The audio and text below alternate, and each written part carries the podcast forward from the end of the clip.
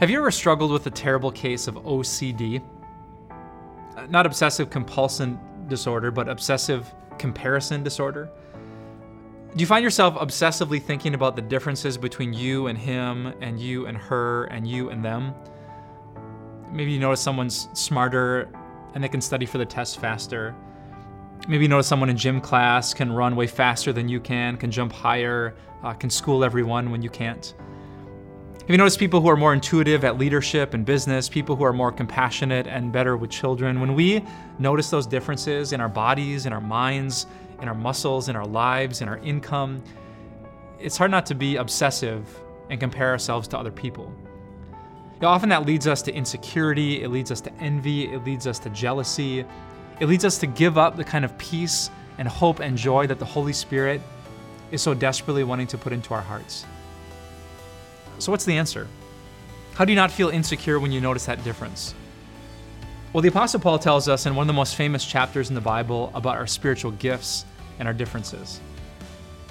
He writes, Now you are the body of Christ, and each one of you is a part of it. Just like we're so happy that our bodies have different parts, there's fingers and toes and eyes and ears, that not all the parts are the same. Well, God says that's the way to overcome the insecurity.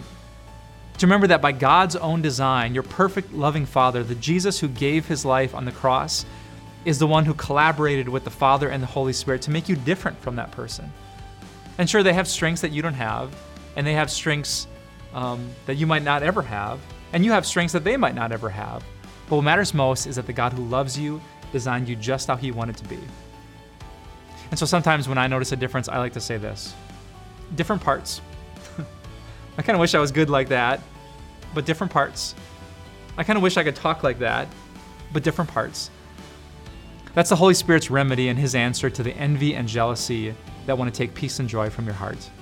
So maybe this week, when you notice the difference, you could just say those two words different parts. This week, we're talking about the gifts of the Holy Spirit. And I want you to use your imagination for a second and picture with me three gifts right here in front of me. One's a tall, big gift, one's a medium size, and one is a tiny gift. How would you feel if your name was on the tiny gift instead of the big gift? Well, you might feel a little bit jealous, at least if you're like the children that I'm raising and all the kids that I know. We tend to see the differences in gifts and we want the biggest and the best. But what if on that tag wasn't just your name, but the giver of that gift? And what if the giver of that gift was God? And the Apostle Paul wrote in 1 Corinthians chapter 12 these words There are different kinds of gifts, but the same Spirit distributes them. Know, sometimes when we notice a difference between ourselves and another person, it's easy to be jealous and it's easy to envy. It's easy to feel that God hasn't been fair to us because we don't have her body or his intelligence or their talents. What if we just remembered this that the one who gave us our gifts is the Holy Spirit? If there's one thing I know about the Holy Spirit, is that he is holy. Maybe that's obvious, but that means he's sinless. That means he can't be unfair. It means he's never trying to punish you. It means he always wants what's best for you, and he only gives the gift that's right for you. So when you feel that insecurity, what if you remember that the giver of the gift is the God who loves you so much, he's fixing your eyes on the author and the perfecter of your faith? Could that be a solution to your insecurity, your doubt, your worry, your jealousy? Just remember the Holy Spirit is a holy spirit. Once upon a time, God the Father, God the Son, and God the Holy Spirit were having breakfast.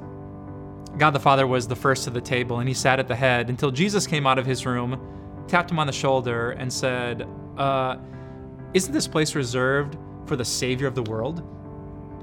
He bumped the Father to the next seat and said, Hey, Dad, would you pass the butter with the hands that weren't pierced to pay for the sins of men? Meanwhile, the Holy Spirit was in the corner pouting. Sad that all the people on earth remembered the Father and remembered Jesus, but seemed to forget about him.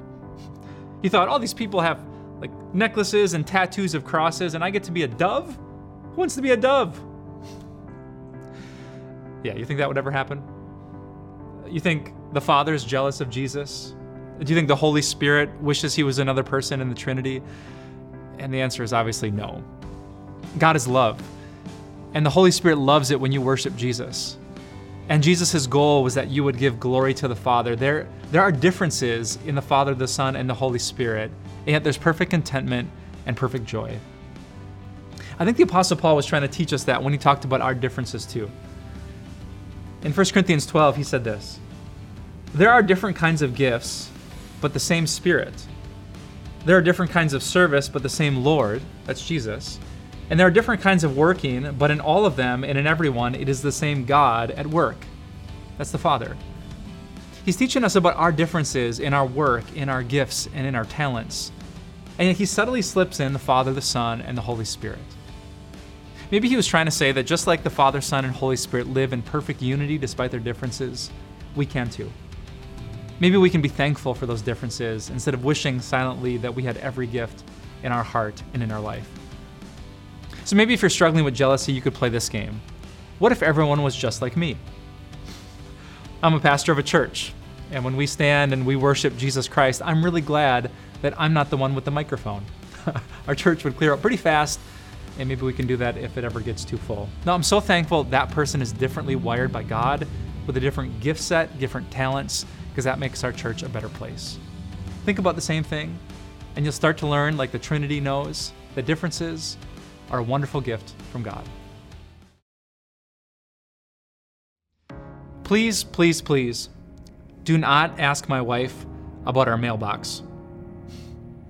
My neighbors actually ran over our mailbox a few months ago and I put it in a bucket with some rocks. And for four months, that's where the mailbox stood. It took me about a couple weeks to find the rocks. It took me another month to go to the hardware store and buy a new mailbox. I, tried to put it up once, but it was leaning like a crooked tower in Italy. And so I gave up, put the mailbox uh, back into the bucket, and that's where it sat. Can you take a guess what my talents and gifts are not? I'm terrible at fixing things you can pray for my wife and pray for our marriage. It can cause some tension. But can I tell you what one of my gifts is? Memorizing the Bible. I don't know why, but ever since I was little, I could remember things like few people could. In fact, this past summer, in just one month, I think I memorized over 100 Bible passages, the most I ever did. And now let me hit pause and ask you what are you feeling in your heart right now?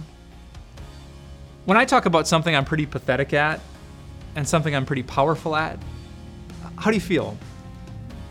Was there a twinge of pride when you heard about things that seemed pathetic to you that you could do easily? Was there a bit of jealousy or defensiveness when you learned of something that I can do that perhaps you can't? The Apostle Paul wants to give us contentment. He doesn't want us to ping pong back and forth between feeling proud and then feeling envious and then feeling proud and then feeling envious. There are too many differences in this world to live like that. One of the gifts of the Holy Spirit is peace and contentment. And it comes from knowing what the Apostle Paul said in 1 Corinthians chapter 12. That's where he talks about the body of Christ, the, the various members of the church being like the parts of a body, they're different. And he concludes with this. He says the parts should have equal concern for each other. If one part suffers, every part suffers with it. And if one part is honored, every part rejoices with it. Different parts, and yet we all care about each other despite the differences. Yeah, my church, I, I told the story of my broken mailbox, and within 24 hours, a man with an incredible gift had it fixed. My wife was very thankful. And I pray the next time I get to preach to that man, I can use those passages God has put in my mind to bless him just like he blessed me. So don't be afraid of the differences, celebrate them from the Holy Spirit who gave each one. We've been talking all this week about the gifts of the Holy Spirit. I want to leave you with four simple steps of what you can do with spiritual gifts. Step number one is to learn your gifts. Do you know the gifts that God has given you? Do you know what comes easy to you that doesn't come easy to everyone else? Do you know how God wired you uniquely and beautifully in your mother's womb? There are great personality tests out there, books you can read, or maybe just people you can ask that know you well. What do you think I'm good at? What comes easy for me that you struggle with? Learn your gifts. Then, step two is to leverage your gifts. Once you know what those gifts are, put them to great use for the blessing and help of other people. I think of what the Apostle Paul wrote in 1 Corinthians chapter 12. In verse 7, he said, Now to each one, the manifestation of the Spirit is given for the common good. How could your gift be used for the common good? Are you great at working with kids, where other people would run and hide or curl up in the fetal position underneath the kitchen table? Could you serve the kids at your church, in your neighborhood? Are you good at leadership? Could you leverage that gift as a volunteer uh, at your church or at your school or in your community? I don't know what your gift is, but I know the Holy Spirit gave it so you could leverage it for the good of God's people. Step number three is to love their gifts. As we've been talking all week, instead of being jealous or envious, wishing you had that gift, what if you were grateful? What if you sent a text, uh, an email, a handwritten note? I'm so thankful you can do blank. I can't, but I've been blessed by the gift that God has given to you. And fourth, and by far most importantly, is to look to God's gift.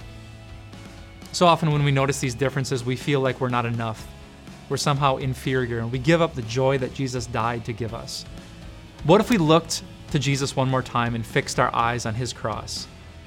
That because he cleansed us of all of our sins, our jealousy, our pride included, that we're impressive to God. We matter in the family of God. There's a role that we have in the plan of God. That because of Jesus Christ and his incredible gift, we never have to feel proud, we never have to feel jealous. Everything that we need is found in him. So learn your gifts, leverage your gifts, love their gifts, and look to his gift. That's the way to make spiritual gifts work. We're so grateful for all those who support our ministry with their thoughts, with their prayers, and with their gifts. If you'd like to help spread God's grace to more and more people, feel free to click the link below and know that you're partnering not just in this ministry, but a ministry that helps spread God's mercy and peace to countless souls around our world. Hey everyone, Pastor Mike here from Time of Grace. Thank you so much for investing your limited time to grow in your faith with us. But could I ask you for one more favor? I'm sure you're itching to check out social media or go on to the next part of your day, but you could do a huge help for the kingdom of God if you would rate and review this podcast. Just taking a few seconds of your time will help other people to find Time of Grace, which matters so much to us because we want people to hear about grace, to hear about Jesus, to hear about eternal life. So thanks for taking a little more time. We pray that God blesses you with a great day, and we'll see you soon.